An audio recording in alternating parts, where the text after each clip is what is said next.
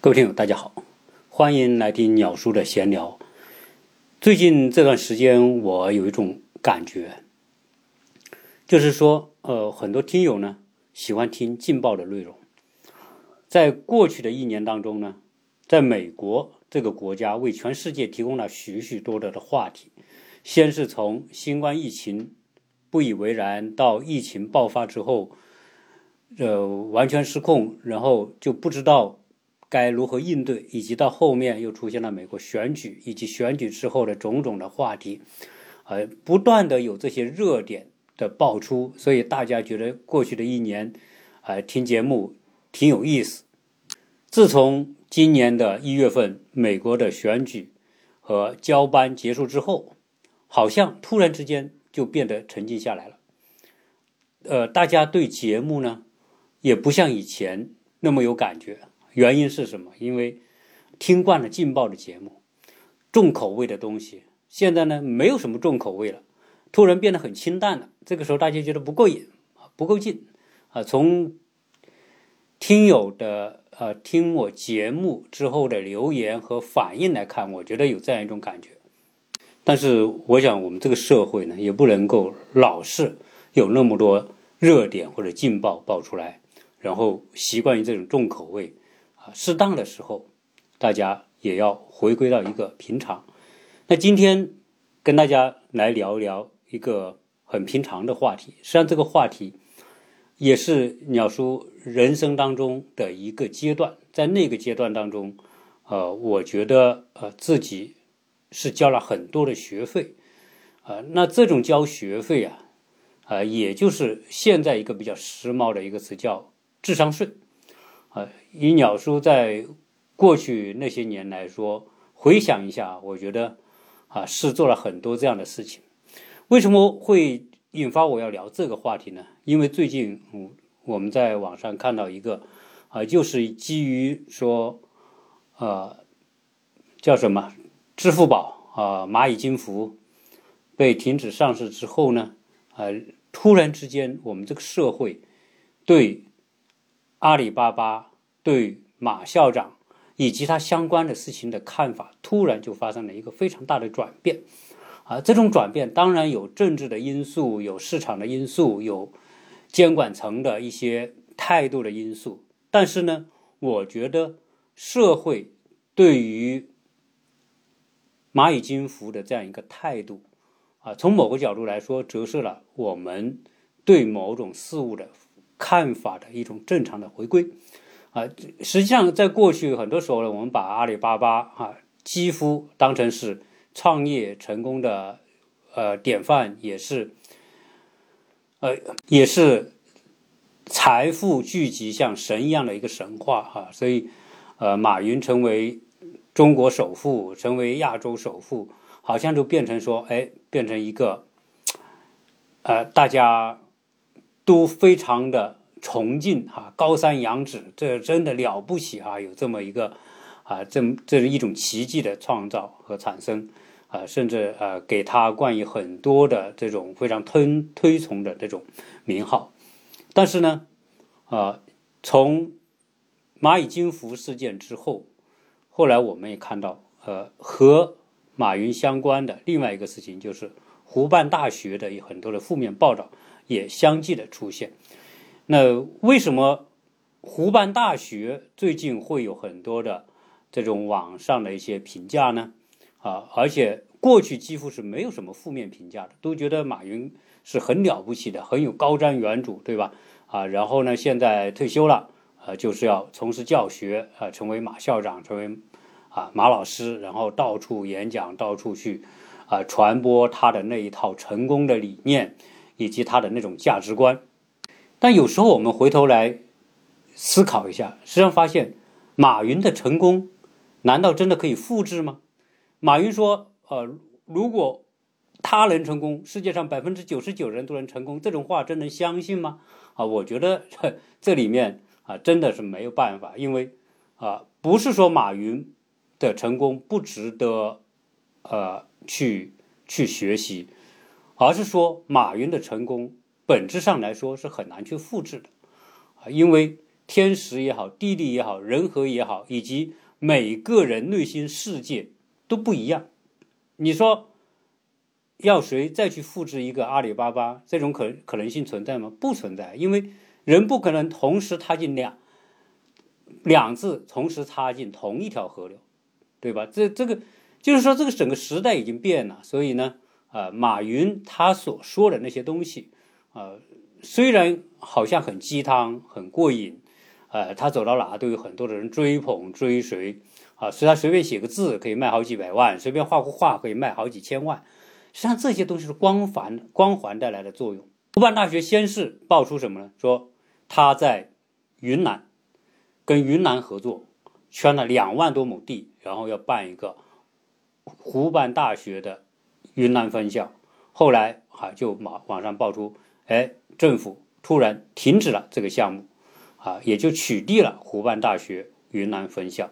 关于这个取缔的信息是真是假，我也不知道啊。反正网上各种说法都有啊，你去网上搜哈，就会搜到大量的湖畔大学被取缔啊，或者是说被被被怎么样的这种情况哈。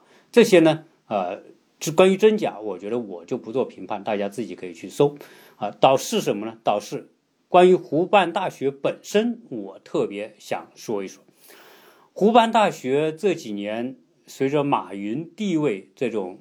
个人的声誉的这种不断上升啊，当然带着这种首富的这种影响力啊，所以湖畔大学呢也产生了在企业界产生了很大的影响力，很多人都慕名而去啊，去的都是什么人？都是各行各业做的相当成功的所谓的精英啊。原因是什么？原因这个大学的校长是马云，以及马云的。那个时代一起创业，啊，同样的是一些成功的一些榜样，也就是说和马云同时代的那些成功的企业家啊，比如说史玉柱啊，啊郭广昌啊，洪伦呐，啊还有柳传志啊，对吧？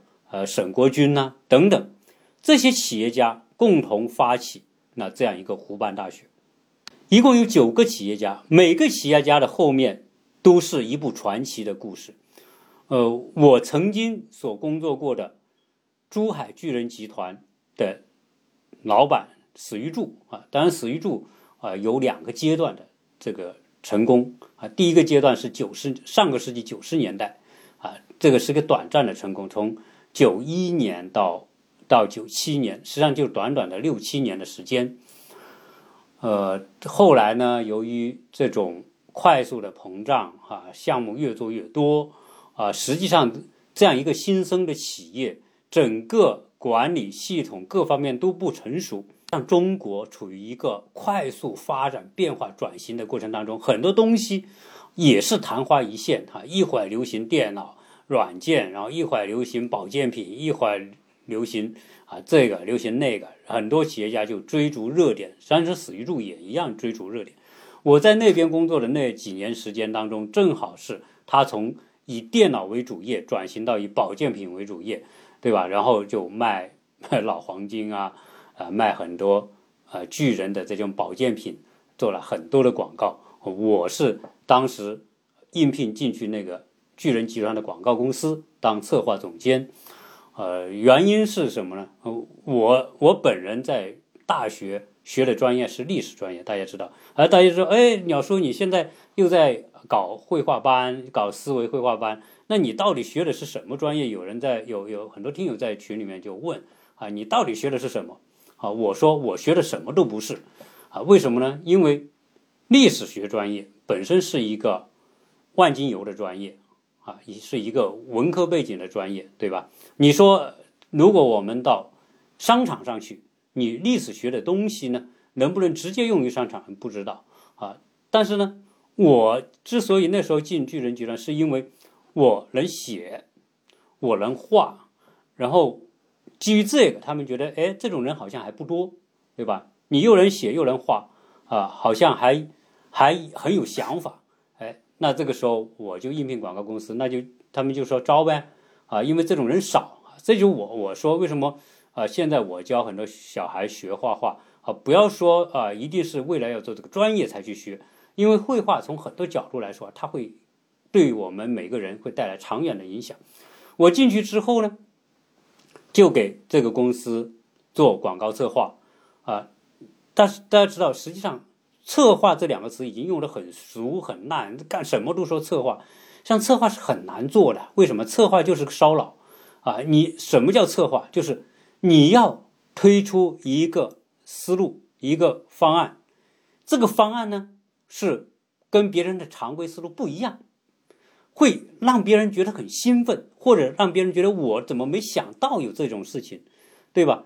这所以做策划是要很多时候需要一种特别的思维，甚至有可能是一种逆向的思维啊。所以在社会上，直到今天，你要说真的是有说是策划高手、策划大师啊，真的也是很很是凤毛麟角的。因为以我们的传统教育里面，要要培养出。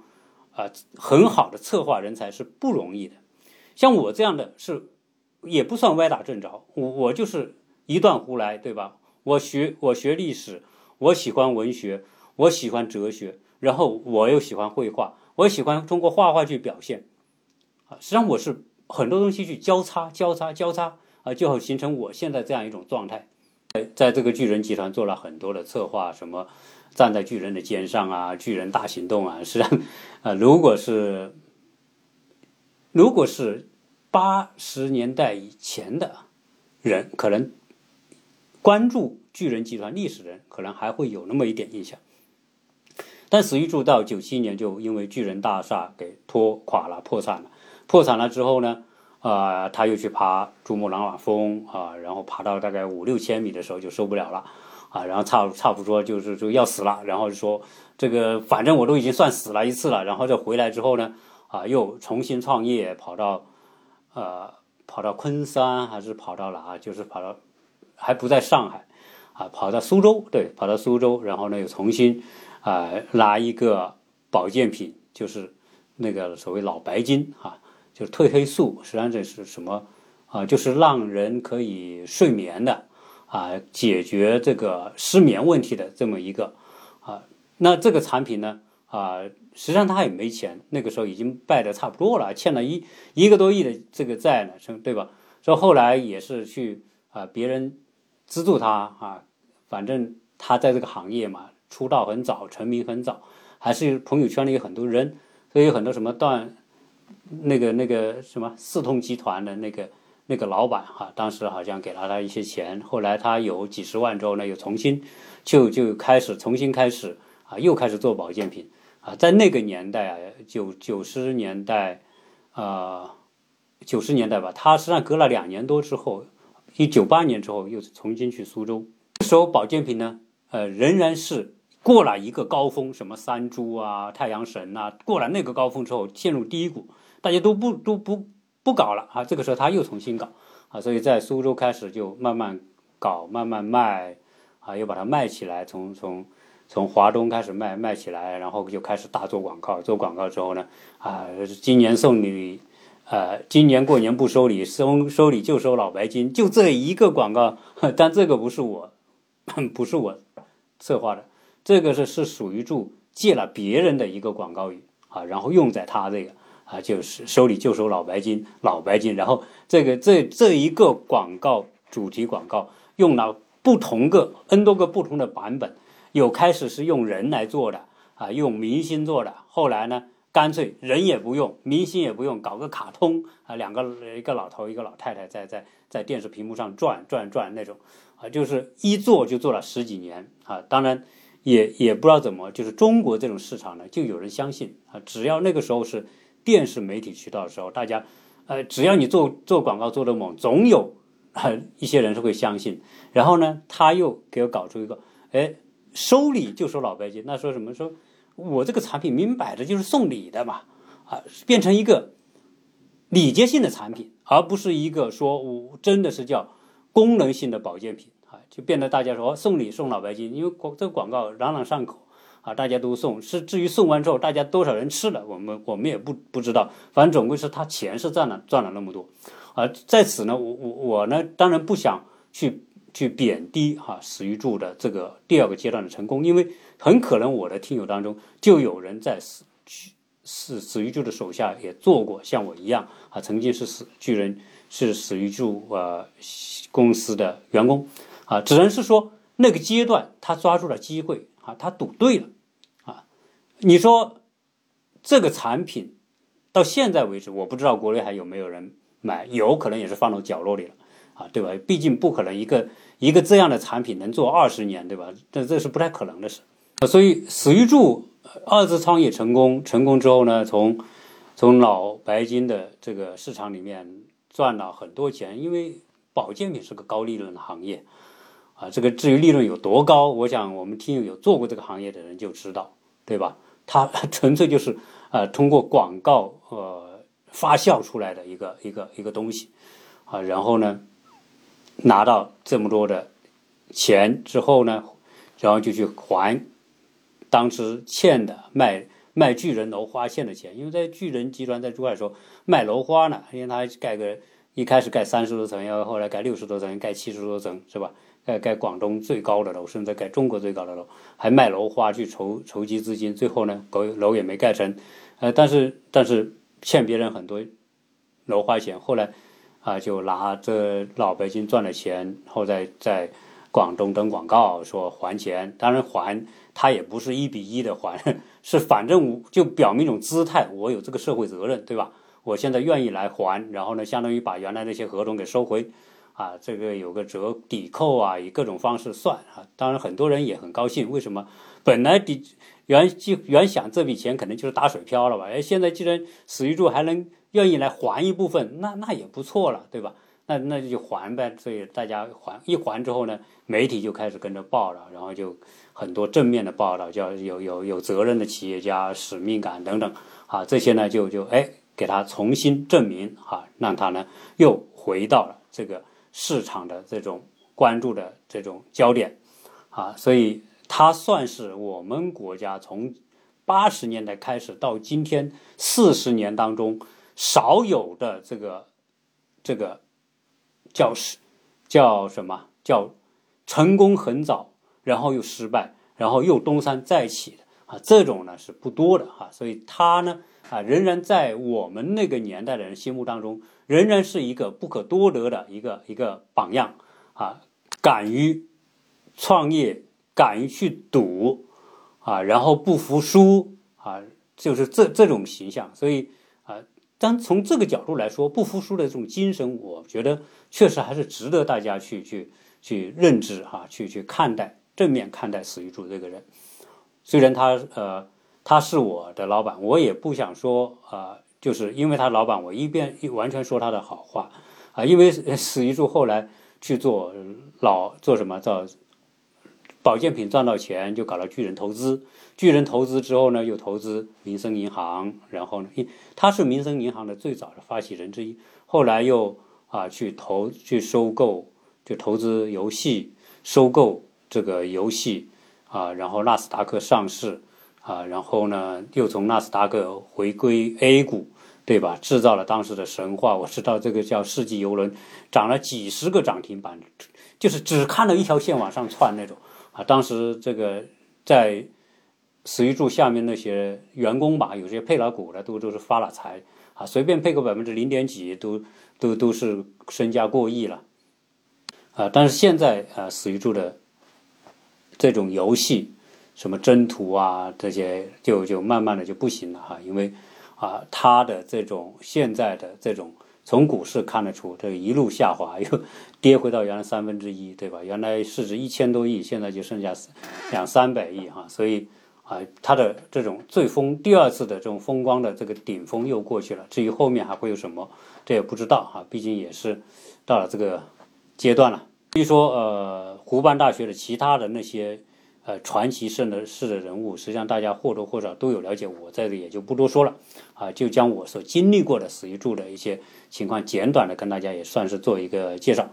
那，呃，湖畔大学是这么一批牛人所发起来的，所以呢，啊，要继成为湖畔大学的学员还真不容易。到现在一共有六届，六届当中啊，啊，这个第一届三十六个。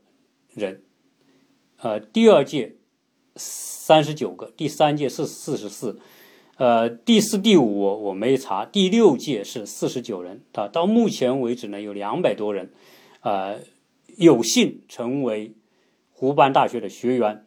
呃，当然，成为湖畔大学学员不是那么简单，因为你首先你要是一个创业者，然后有三年以上的创业经历，你的企业还有一定的规模，最少是三十个以上的员工，你的年营业额最少在三千万美元以上。有最少有三年的完整纳税的这样一个记录，啊，然后这还不算，啊，因为能达到这个条件人很多，啊，然后你还有三位以上的保荐人，这三位保荐人当中，其中有一位必须是指定保荐人，就是马云的圈子里的那些牛人当中的一个作为推荐人，再加其他两个名人的推荐，啊，你合在一起。你才有资格来报湖畔大学，啊，即便是这样一个条件，结果呢，过往也是成千上万的企业家排着队去报名，然后这个录取率有多高呢？录取率大概就是百分之四点零七，这个录取率和哈佛大学比，哈佛大学的录取率录取率还有百分之四点四。它只有百分之四点零七，也就是说，它的录取难度比哈佛大学还难。大家会想，这么难录取的，那进到这个湖畔大学一定很牛，对吧？是不是？呃，是一定可以学到很多东西啊。所以呢，呃，后来有人也去了解这个情况。那现在到湖畔大学去读书，我我查到资料说，有人是读两年，有人读三年，我也不知道啊。反正你就像是两到三年吧。然后呢，呃，学费多少钱？大概学费一年就是三十六万，你交三十六万交到湖畔大学，然后有什么样的待遇呢？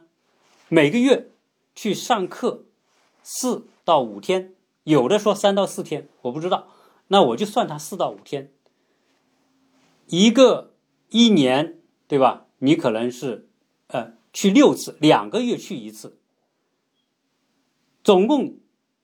有多少天呢？大概就是三十天，三十天左右吧。啊，就是一年三十六万，学三十天左右。是不是进到湖畔大学呢？就对这些人有脱胎换骨的这种影响呢？然后就变得一个个跟马云一样牛，跟郭广昌一样牛，跟柳传志、跟史玉柱，对吧？跟他们那些人一样牛呢？这个就是大家所想要知道的关键。我也很想知道这个结果呢，我就查阅了一些湖畔大学历年他们上课的一些情况，以及说这个上课的一些内容。啊，据说啊，曾经有几年，马云说：“我你到湖畔大学来上学，我不是教你成功的经验，我只教你学习失败的案例。”所以在过去的呃几年，呃都有大量的谁谁谁。在行业当中失败，对吧？拿出很多失败的案例，但是像史玉柱这样，史玉柱他自己也说他是一个成功、这个知名的失败者，对吧？这些曾经欠那么多钱，然后失败灰溜溜的，呃，跑了，对吧？呃，然后呢，他也在这个湖畔大学给大家讲他是怎么失败的啊。当然还请了很多其他人，很多的大牌的教授啊，很多的呃这个网络牛人，总之是学贯五车的那些牛人。都被湖畔大学请来给这些花了重金进去湖畔大学的这这些人讲课，讲成讲失败的呃案例，说让大家学失败的案例，就是让大家避免失败。因为马云有一个说法，就是说我们后天会成功，但是大部分人会死在明天的晚上，见不到后天的阳光。这样一个。激烈竞争的时代，他叫胜者为王啊！这马云经常说，你只要能够活下来，你就有机会能够成为胜者。呃，然后你就你不要犯大错误，对吧？你不要经历这些大的失败。有时候我在想啊，他这个思路啊，和他当时创办湖畔大学思路，是是种矛盾的，是种是种相互矛盾的东西，因为他所招的人都是创业者，都是初创企业或者初创企业的那些创业者，你应该是什么？应该告诉大家如何去打开未来的创业空间。但是呢，你谈的又是失败，那这个时候谈防止失败、预防失败，不要同踏别人失败的这种老路，这是种守的这种姿态啊，相当于说我有成了，我有财富了，我有企业了，哎，我不能够因为做做做错决定，然后让这个企业陷入困境，对吧？最后导致失败啊，所以。这种学校的这种理念和方法，当然它里面还有很多东西了。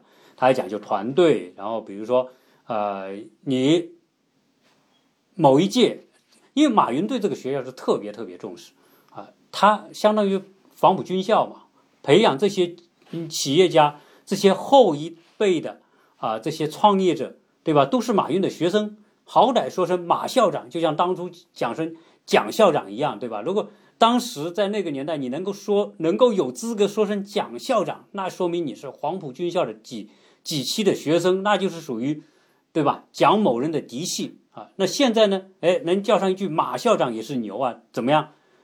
马校长给我讲课啊，对吧？给我讲如何避免失败啊，啊，然后呢，这个这个给我很多的这种教诲啊，啊，然后我就得到了真传，对吧？这个有点这种感觉。呃，这个这个学费三十六万只是学费，并不包括游学，还包括到美国、到纳斯达克、到硅谷、到很多啊，就是带你全世界游。反正这些你你们不是办企业的吗？你有的是钱，对吧？啊，大家可能也也不会觉得好像大家都去，我不去，对吧？所以大家啊，就是就是很很享受这样一个感觉和过程，啊，然后上课当中啊，团队合作啊，做木工啊，做一条船。对吧？做一条是是这个木船，然后，然后做其他的什么什么项目啊？然后他告诉大家协作啊。这个时候呢，啊，你原来在单位，各个都是老板，到现在，那你必须放下老板，必须大家，对吧？跟找对自己位置，跟大家合作等等，这些好像都挺受用的，对吧？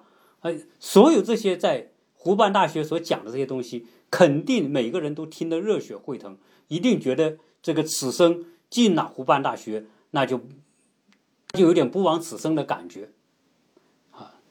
但是话说回来，湖畔大学这种办学的方式，和我过去所参加过的社会上林林总总的什么总裁班，本质上没有什么区别。像像鸟叔这样啊，也不算什么成功者啊，也曾经。对吧？被忽悠，各种各样的忽悠，然后去参加过呃各种形式的总裁班啊，这种现在说来哈，我我觉得啊，这是自己的这种啊不成熟啊，或者对事物认知的一种一种不正确啊，所以当时所交的，我们说的叫智商税嘛，所以像鸟叔这样人也会交智商税啊，一样也要犯同样的错误。我我们曾经在广东。那么多年，我们在广东前前后后差不多二十年啊，十十八九年这么长时间，呃，广东是一块热土，全国各地的很多人到广东去创业，对吧？然后有很多很多成功的人，呃，有很多人成功之后呢，那就有更多的人渴望一样成功，所以呢，在曾经在什么，在两千年到二零一五年之前，是到二零一二年之前。这十几年当中，中国基于这样一个热土，大家都是那个时候真的叫大众创业、万众创新。后面所提的大众创业、万众创新和那个年代比，还真不算什么。为什么呢？因为在九十年代末到整个二零零零年之后的十年，是中国创业的黄金时代啊！原因是因为那个时候成本低，谁都拿个几万块就能创业。那个时候，这真正意义上的叫万众创业、大众创业，对吧？后面到了二零一二年时候说的大众创业、万众创新，那个叫一个口号啊，不算真正的，因为那个环境已经不一样了。在我们啊跑到广东去那个时候，看到很多人创业成功，抓住个机会，只要你敢敢借钱、敢赌、敢投，你就有可能啊。所以各行各业，比如说各代做代理的、做小型工厂的，很多哈，各种各样。那所以为什么广东那个地方这个经济活跃，就和它的创业氛围有关？因为它相对言而言改革开放最早啊。内地的改革开放比内比广东最少迟十十到十五年，啊，很多的政策在内地都都是很难行得通，在广东就可以，啊，在广东，你只要不管你说实在，就是说英雄不问出处，管你从哪个地方来的，对吧？你办个执照，你就可以创业，啊，开个店就可以营业，搞个公司就可以做代理，啊，那个时代多好。那我们。呃，但是呢，话说回来，确实有很多人是死在沙沙滩上，也有很多人成功的。成功之后，人是这样啊，没有钱的时候，真的渴望有钱，这是人之常情。但是呢，有了钱之后，是不是就一定满足了呢？还真不是。啊，这样一个呃时代啊，快速发展的时代，我们说，没有财富追求财富，有了财富。没有财富焦虑，有了财富更焦虑。有财富人的焦虑和没有财富人的焦虑是两种不同的焦虑，它的量级也完全不同。没有财富的穷光蛋的焦虑就是：哎，我能吃饱，我有衣服穿，我地方住，对吧？它是很基本的需求，基本上停留在生理需求的阶段和基本安全需求的阶段。但是当你有财富之后，你的焦虑就不是停留在生理追求和。和安全需求的需要，你是停留在我怎么样把公司做得更大，我怎么会更风光，我怎么会得到更社会的认可，对吧？我怎么样能够更好的光宗耀祖，衣锦还乡，啊，然后在朋友圈里，因为他财富增加之后呢，他的朋友圈的财富都是高的，他不会再回头跟自己当初穷光蛋时候去比，对吧？他只能是横着比，甚至往上比，那这个时候。我有这么多钱，我就第一，我的财富不能够缩水；第二，我的财富还有增长。那为了不缩水，为了要增长，再加上各行各业的竞争，结果呢，中国催生了一个特别巨大和火爆的行业，就是培训行业。那个时候的培训行业火爆到什么程度？任何一个人有点小成功的，都可以开一个培训公司，开个咨询公司，开一个这种。教练公司，然后教大家怎么成功啊！那个时候最牛逼、最牛逼的莫过于陈安之，对吧？叫成功学，中国成功学之父，走到哪都谈。然后呢，这个牛逼的不行啊！陈安之的学生都变成神人啊，到处讲一节课赚好几百万这种啊，就是。然后呢，很多人拿着钱去，呃，鸟叔也是其中一个啊，也是也是排着队拿着钱去听他们讲课啊。然后我也听了很多课。啊，什么行动成功啊，什么啊，非对称竞争理论呐，啊，啊呃，各种各样的吧，啊，还有很多人去听什么叫叫斯巴达克，斯巴达，刘一秒，那那也是一个讲课的神人，很厉害啊。这个这个一一场培训下来，一年赚好几个亿啊，大家这个学费一交就交几万、几十、十几万、几十万。啊，那个时候收割了好多人啊，这个智商税，这个呃，鸟叔也贡献了一份。现在回过头来看看这些东西呢，是人生的经历，不是说啊，我我说自己傻呀什么，或者别人傻，因为在那个环境，在那个阶段，你一定会那么去考虑问题。人是很难脱离这个环境，所以我呢啊，也会原谅自己当初所做的那些事情。那些事情虽然没有给我。教我学会多少成功的这种办企业的经验，最少当我认知，让我认知到了人性里面的某种东西，啊，对吧？这也是我的收获。所以啊，去学那个东西，不是说我一点收获都没有。然后我们学，然后做各种各样的这种培训，有些东西我们学完也用到企业，它不是说完全没用，它有个阶段，在短期内可能它真有用。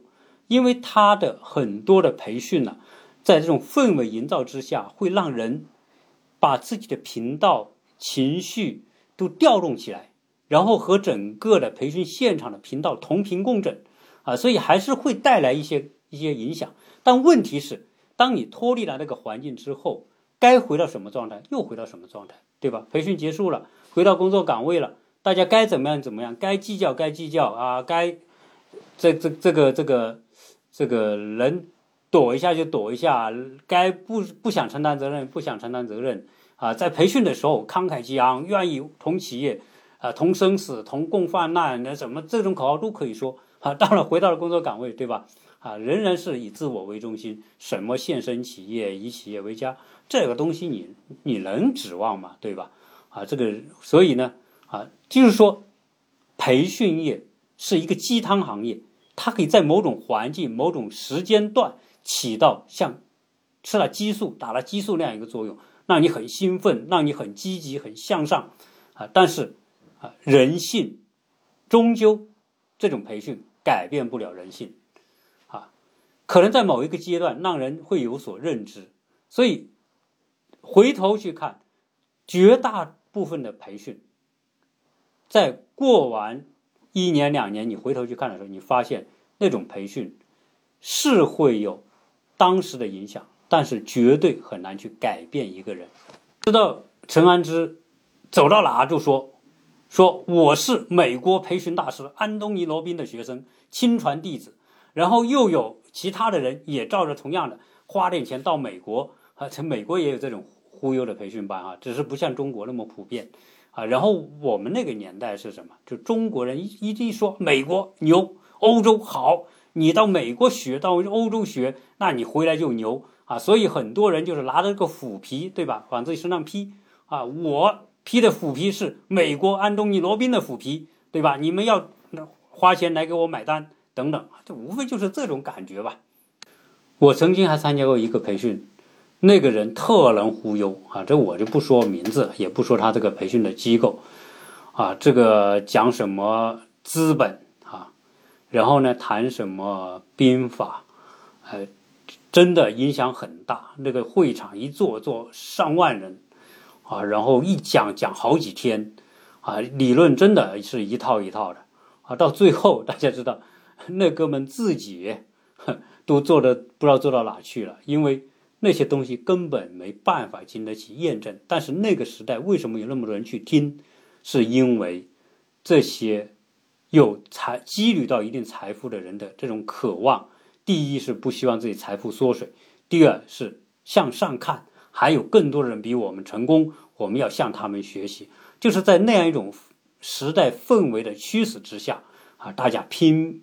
纷纷的掏出腰包，对吧？去把钱送给这些培训大师。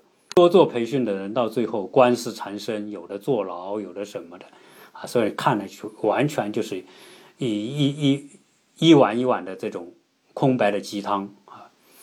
那现在回过来讲，湖办大学为什么我说湖办大学它的培训内容和形式和社会上的一些这种总裁班没什么两样呢？实际上是差不多，只是。组织学校的谁人组织者不同，这个这个学校的背景不同，对吧？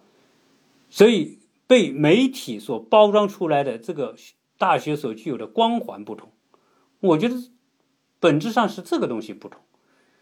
你就算是请最牛逼的这些什么 EMBA 的这些教授来讲课也好，然后请这些曾经成功的企业家来讲课也好。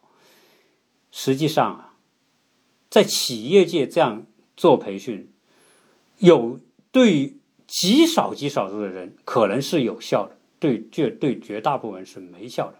为什么没效？因为任何一个人的成功都很难真正复制。啊，可能你说啊，也有可以复制的，比如说在美国当初互联网成功的某一些软件，哎，拿到中国去成功，对呀，那个是有成功的。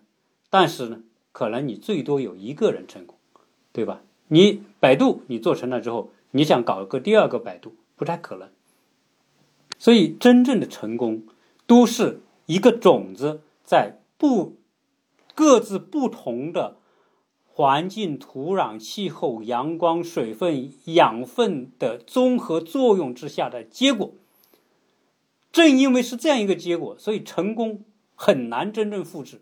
任何一个人的成功都有他自己独特的东西，而不一定是去学来的。他可能有学别人的某些东西啊，但是呢，他有别的成功项目所不具备的某种东西。哪怕他不学那些东西，他也会在某种程度上找到自己成功的途径啊。所以，社会上所鼓吹的这种通过培训、通过去呃去去学习别人、通过别人的教导。能够达到多高的成功的境界？我觉得这个东西本身就是一个伪命题啊，根本不存在。这种伪命题放在湖畔大学也一样是伪命题。大家有人说：“哎，鸟叔，你这个太绝对了，对吧？”在那么多的牛人的这种熏陶之下，这些人啊，肯定眼界开阔，站得高，看得远，对吧？那那对于问题的看法肯定不一样呢，啊。然后呢，你要知道这个圈子。多牛啊，对吧？说前后左右的这个同学都是各行各业的精英，对吧？万里挑一，十万里挑一的人，你跟这帮人混在一起，难道你还不能学到东西吗？哼，我想说，这个只是一面之词。很多人是冲着这个去建立一个社交圈子、一个关系。当初很多人什么长江商学院呐。这个清华的这个这个商学院呐，对吧？啊，各种各样的这个好大学的这些商学院呢，啊，去干嘛？花个十几万、几十万就交几个人脉关系啊！我有同学一说，我同学对同班同学，然后是什么什么地产公司的什么什么的，哎，有利用这种关系建立很好的这种资源，建立一个圈子，然后呢，为自己生意打开通道，这个是一定有的。所以呢，如果说湖畔大学或者其他的商学院或者其他的总裁班啊，很多时候呢啊，建立关系的意图或者进入某个圈子的意图大过啊，从这些牛人身上学到多少成功的经验。而且，即便是湖畔大学马云这个朋友圈里的这些人。可能也有些人最后做着做着做的不行了，衰落下去的也可能有，啊，为什么呢？因为时代不同了，不同的时代孕育不同的企业。今天，呃，在在十年前史玉柱的游戏公司赚很多钱，对吧？很牛。但是今天就发现，游戏公司也不像过去说的那么容易做，可能做着做做着史玉柱的游戏公司越来越缩水，那最后有可能。退市都有可能，对吧？很多企业家呢，哎，他可能干脆就什么，就做着做着我就专做投资了，对吧？所以史玉柱他可以搞个巨人投资嘛，而柳传志也有投资公司嘛，什么刘永行、刘永浩这些都有投资，这些大的这种都有投资公司。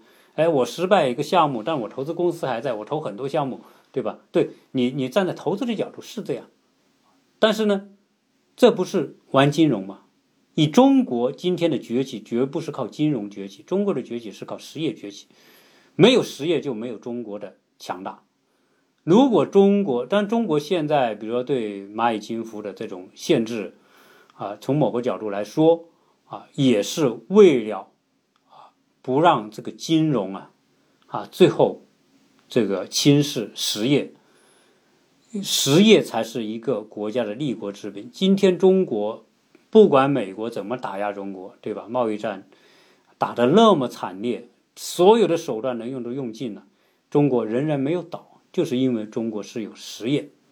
你现在说句不好听的，在疫情期间，如果中国的这些企业真不能对西方国家出口，西方国家就要完蛋了啊！你的这些医疗用品、各种各样的这种救命用的用品，有些很小很小的东西。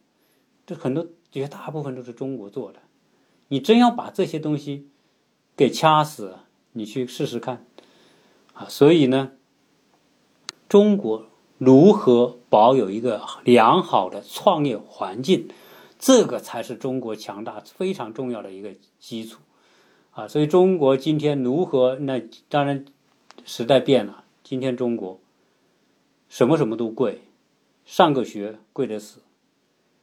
你，你要投资一个企业，现在风险大的是，买个房子几十倍的价格，啊，现在的成本已经到这个程度，这种高高社会成本已经给后来的创业者树立了极高的门槛，啊，从这个角度来说，万大众创业已经失去了它最好的环境。如果是在九零年代到二零一二年这个阶段去创业，成功概率会比现在去创业的成功概率最少高上几十倍。好，那我们说说了这么多，对吧？把湖畔大学和社会上的总裁班说成一个等级啊，那那那你鸟叔也太小看呃人家马云这批人了。对，实际上呢，不是我小看，本质上就是一回事。啊因为那些到湖畔大学去的学员都是各界每一年选出的牛人，即便在这个牛人圈里面，很有也有人做着做着就做着倒闭破产的，啊，你到网上搜一搜，湖畔大学呃有多少学员最后破产倒闭的，啊，据说百分之二十五的企业经营陷于困境，就是他。在湖畔大学交了 N 多的钱，拜了马云为校长的这些人，实际上在读着读着把企业就读没了，百分之二十五，这个比例相当高了。这说明什么？说明这些人该该倒闭，他上不上湖畔大学，他都会倒闭。那些人，那些百分之七十五不倒闭的，他上不上湖畔大学，他也不会倒闭。所以。湖畔大学不是这些人倒闭与不倒闭的这个根本的前提，也起不了决定作用。大家知道，我现在的一个最大的认知，就是要改变一个人是何其的艰难。你这些人，一个普通人，一个小孩，你要改变他都不容易，何况一个成功的企业家，虽然他。谦卑的拜马云为师，然后去去湖畔大学学习，但是他内在的我已经形成了，他很难真正去改变那个我！你不能够改变那个原有的自己，实际上像一块海绵，你已经已经吸饱水了，你要再让它多吸点水，它已经很难吸得进去。所以这些人到湖畔大学都会多半会选择性的听课。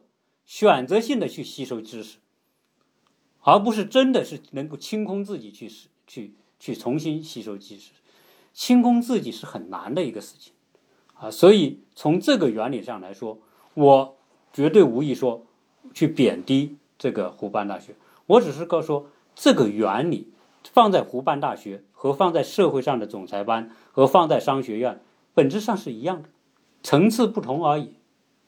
所以。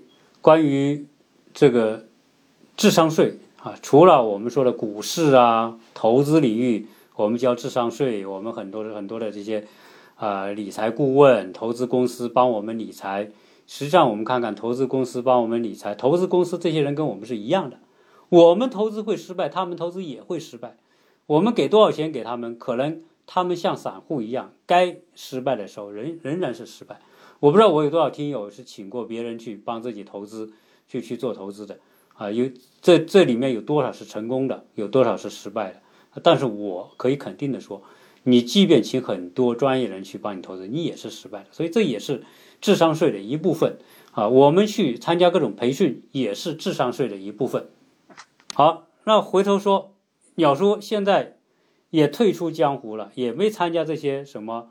商学院呐，总裁班这些我也一概没有参加了，哎，没参加，我觉得人还亲近很多。然后现在呢，我就想呢，跟小孩子这个上一些思维绘画班，哎，那那有人说，鸟叔你你这个不是不是也是培训班吗？对我这个培训班和湖畔大学那绝对不是同一个东西啊。第一，我不教智慧，我也不教鸡汤。我是教小孩子如何顺其自然的去打开自己的世界，去发挥自己的想象，去从一个受束缚的环境当中尝试着给自己一点解脱而已。因为这小孩子不管上小学、上初中、上高中，你看看大量的标准化的这种练习题压着他们要去做啊。我个人到今天为止，我认为最不成功的教育之一就是标准化的教育，标准答案的教育。但是呢，大家说，你又没办法避免标准答案。你做数学肯定要有标准答案呐，做物理肯定有标准答案呐。至于小数点几位数，呃，小数点之后几位数都一样呢？美国不也是一样吗？对。关于到数理方面的，那一定是要有一个数字作为标准。但为什么要有文理科呢？理科、理工科是强调标准的。因为你没有标准，你不能说我的标准是等于是等于算出来等于一，你你算个等于一点五，然后你说啊你是对的，那我也不能这么说，对吧？理工科里面是用数字来说话，但是不还有文科吗？文科就是不用数字来说话，艺术算什么？艺术算文科范畴吧，最少它不是标准化的。教学范畴不是标准答案的范畴吧？你说画画画这一笔，画多长是标准，对吧？画多重是标准，有这样的教美术的吗？肯定没有嘛。你弹钢琴，说这个弹我我我弹用多大的力是标准？你没有办法用量化，所有没办法用量化来做标准的教学叫非标准教学。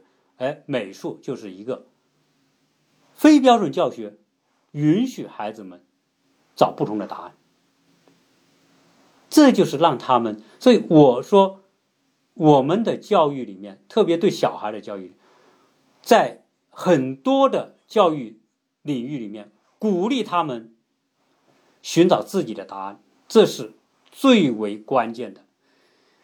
鼓励孩子们有不同的想法，比如说我做实验，我可以这样做，他可以那样做，你不能说哦，你这样做才是对的，他那样做就不对的。我今天教小孩画画，第一堂课画出来，小孩家长坐在旁边看，他们想，真的没有想到小孩画画可以这么画。原来他们送小孩去去学校画画，都是老师摁在那里，然后画石膏、画静物，然后这样画这样画，把小孩画的呲牙咧嘴。最后小时候把笔一扔，小爷不画了，这是太难画了，画一点乐趣都没有。那可不，对于十二岁、十岁以下的小孩，你摁到他那里画这个东西干嘛？对吧？小孩可爱就可爱，他的思想里面是空的，他是纯真的，他的纯真的世界里面比我们想象的东西要更加阳光灿烂。你让小孩画花，让小孩画房子，小孩画小鱼、小鸡，你看他画出来的东西多生动可爱。你非得摁着他的按照某个标准去画那只鸡，小孩就不干啊。所以鸟叔现在叫的叫思维绘画，打开思维。多重表现，我们不是学理工，我们不教追求一加一等于二这样一个标准，我们是先尝试着发散性的、创意性的，可以天马行空的去做他想做的东西。最后，由于我的这个教学没有标准，所以他们所画出的任何结果都是对的。一个小孩，他每做一件事情，都得到。对的肯定，他就会越做越有兴趣，越做越积极，越做越自信。啊，跟我学画的小孩，最后都会变得自信，因为他每做的那一步，啊，当然我不是说让他们胡画，我会给他们一些引导，教他们一些思路。啊，你按照这种思路去做事情，我不叫具体具体到某一个动作的方法。那说，那你这个画学有什么意思呢？哎。到了十二岁以后，到了十三岁或者是这种年龄之后呢，这个时候我会教他们一些技法，因为这些技法会让他们的想象表达他们的想象的时候，表达的更加有美感，对吧？这并不矛盾。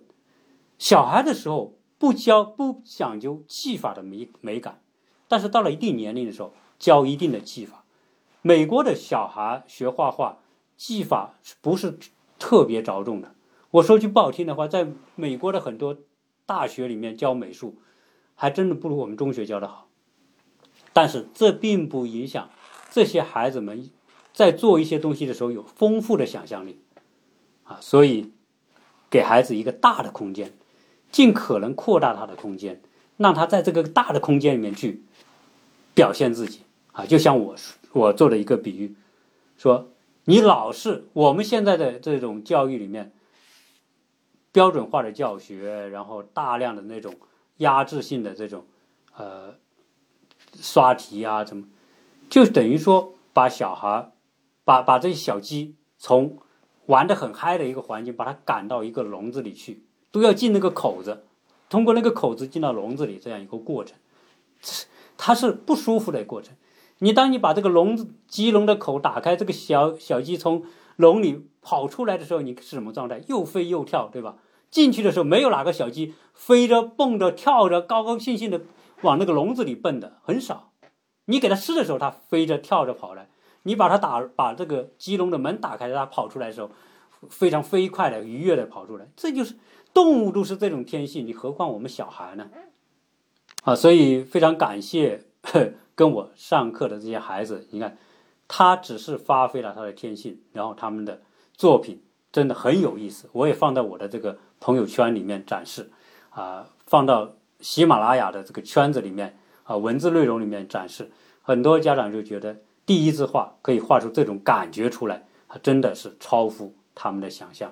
我们有些朋友看到他们这样画的画都惊呆了，这竟然小孩可以这样子做的这么好，这么自如，这么开放，这么有想象力。对，这就是你不同的思路带来不同的结果。好，呃，今天这个话，反正后面这个就就就当是这个一个广告吧，哈，因为现在有很多的。呃，家长在咨询我这个绘画班，呃，坦率讲啊，我是不希望他们失望。我希望孩子们真的在我的班里面是学到他的东西，至少是学到一种思维。非理工科的科目的学习，不要给孩子强调标准答案，鼓励他探索不同的方法，找不同的答案。哪怕那个答案可能是错的，但是他那种探索的勇气就是最大的收获。有很多家长说：“哎，想跟我们建立联系，那你就可以加我们的微信，啊，微信你可以输入何杰世家的拼音，或者是你输入幺八六零七三幺八二零零，都可以加我们的微信。然后呢，你注明呃。”咨询绘画等等啊，我们就会知道，然后会跟大家沟通和对接啊。现在还有很多小孩，不是国内马上放寒假了，哎，他们说，哎，你这个训练挺好的，那我寒假办这个办一些绘画的寒假班，小孩反正每天上一节课，呃，有有家长提出，很快就有家长响应，结果我们也就顺应家长这种要求，我们也办了寒假班，就是专门是国内的哈，正好放寒假，呃，从星期一到星期五。